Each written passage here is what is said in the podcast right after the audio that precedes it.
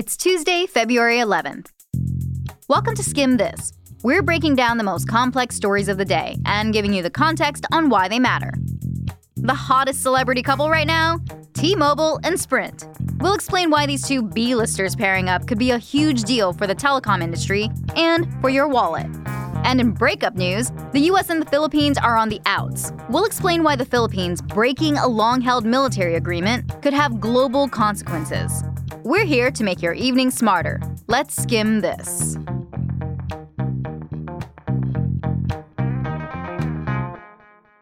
Today's episode is brought to you by Bombas.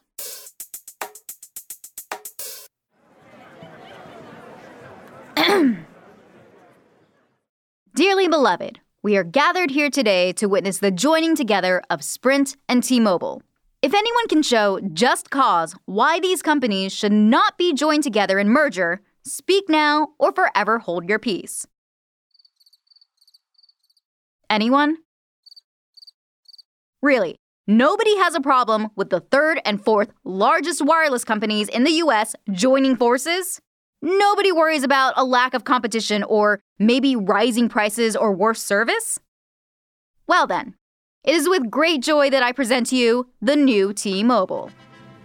It is now official a federal judge approving the merger between T Mobile and Sprint. T Mobile is wrapping up a multi billion dollar deal with Sprint. It is official. T Mobile has won approval from a federal judge to go ahead with its $26.5 billion purchase of Sprint. After more than two years of lawsuits and regulatory red tape, T Mobile's plan to buy Sprint finally won approval today. Once the two companies work out the fine print, they'll simply take the name T Mobile and have more than 100 million customers combined. That new power couple is planning to challenge the dominance of AT&T and Verizon, the number 1 and number 2 players in the US. And remember, the wireless world is about to undergo a big 5G transformation. New and faster data networks are just around the corner, but building them is going to be really expensive. That was one of the arguments T Mobile and Sprint made to justify their merger. Basically, we're just too small and too poor to build a 5G network all on our own. So we've got to get hitched. And today, a federal judge agreed to tie the knot. He was reportedly persuaded that unless this merger happened, Sprint wouldn't be able to hold its own as a national wireless carrier. How romantic! These two literally can't live without each other. The judge was also won over by T-Mobile's argument that after it becomes a top player, it will keep shaking things up and be a good competitor alongside the big guys, AT&T and Verizon. But just because this union got approval today, not everyone's on board. In fact, the reason why a judge had to sign off on this is because 13 states and the District of Columbia had sued to try to stop this merger from happening. They argued that the third and fourth largest wireless companies merging would reduce competition and raise prices for consumers. That wasn't just speculation. Their lawsuit uncovered internal documents from T Mobile's parent company, saying that having fewer players in the wireless industry would be pretty great for them and boost profits. Last year, analysts predicted this merger had just a 55% chance of getting approved. T Mobile wants me, T Mobile wants me not.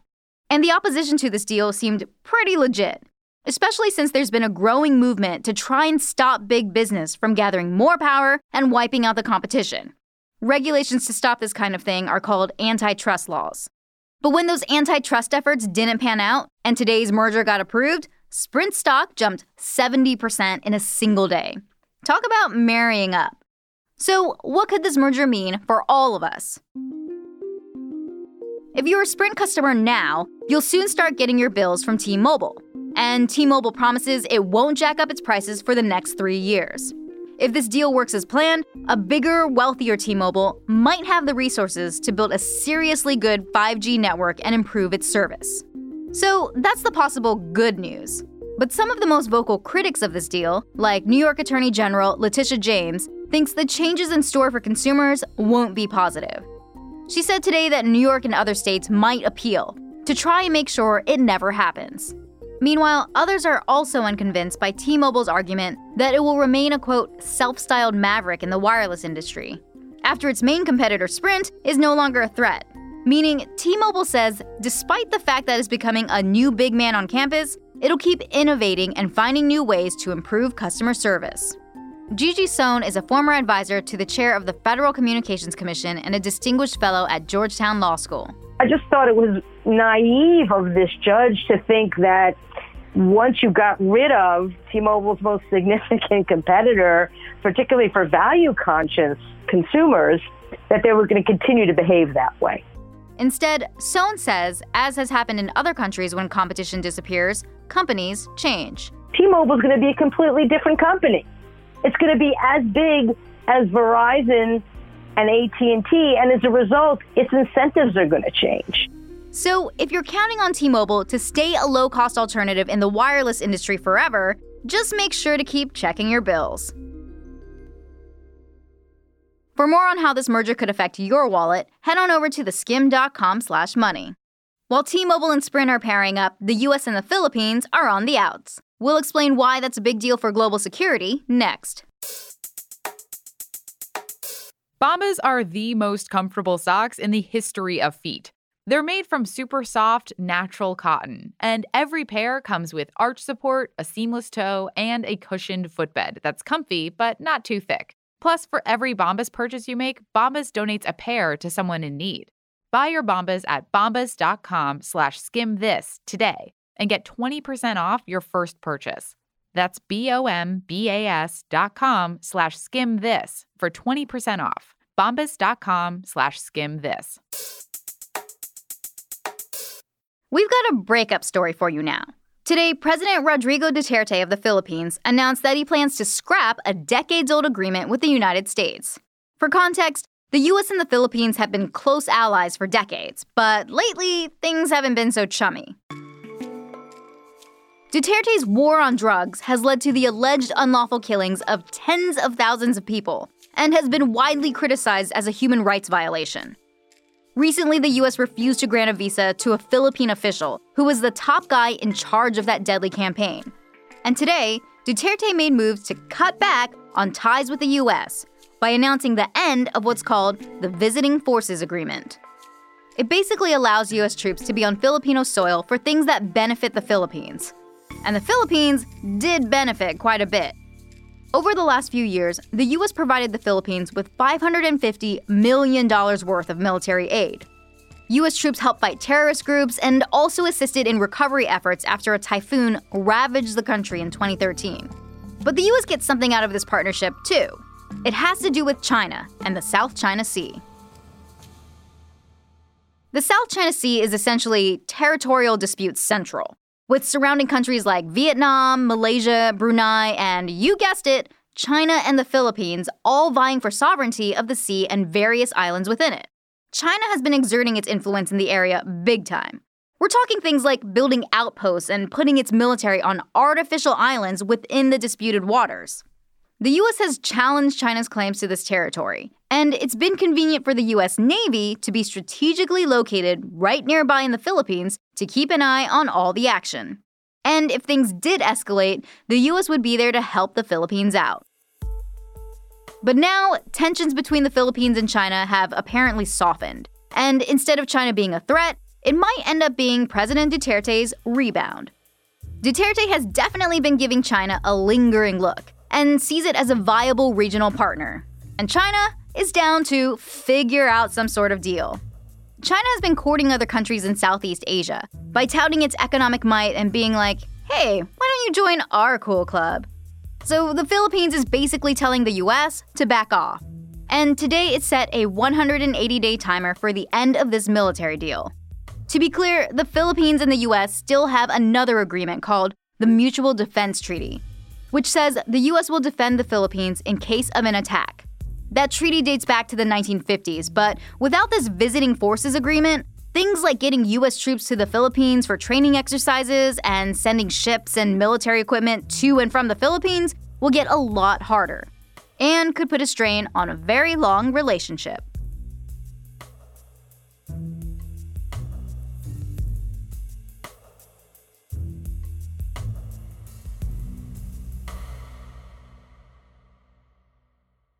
We're back with 2020 Tuesday. Voting season is officially upon us.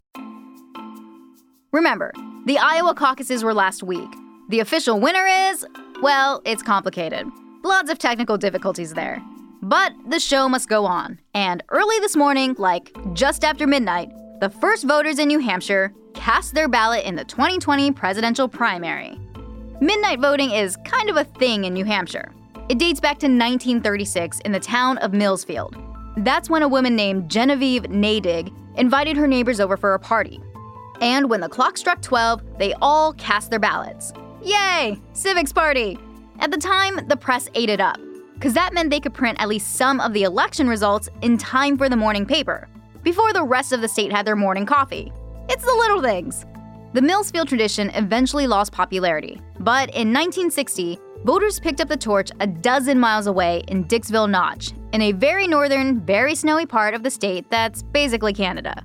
Since then, watching the Dixville Notch results roll in has been an election tradition. And just after midnight this morning, the five registered voters of Dixville Notch cast their ballots. The winner of Dixville Notch? Former New York City Mayor Mike Bloomberg, who, compared to the rest of the field, has barely campaigned in New Hampshire. In fact, Bloomberg didn't even try to get on the ballot there. The three Dixville Notch voters who voted for him had to write in his name. You'll have to tune in later to see if those voters had their finger on the pulse of the rest of New Hampshire. Because, as your stats teacher would probably remind you, five voters aren't much for a statewide sample size. For more on the road to 2020 and why New Hampshire matters, head on over to theskimm.com/election.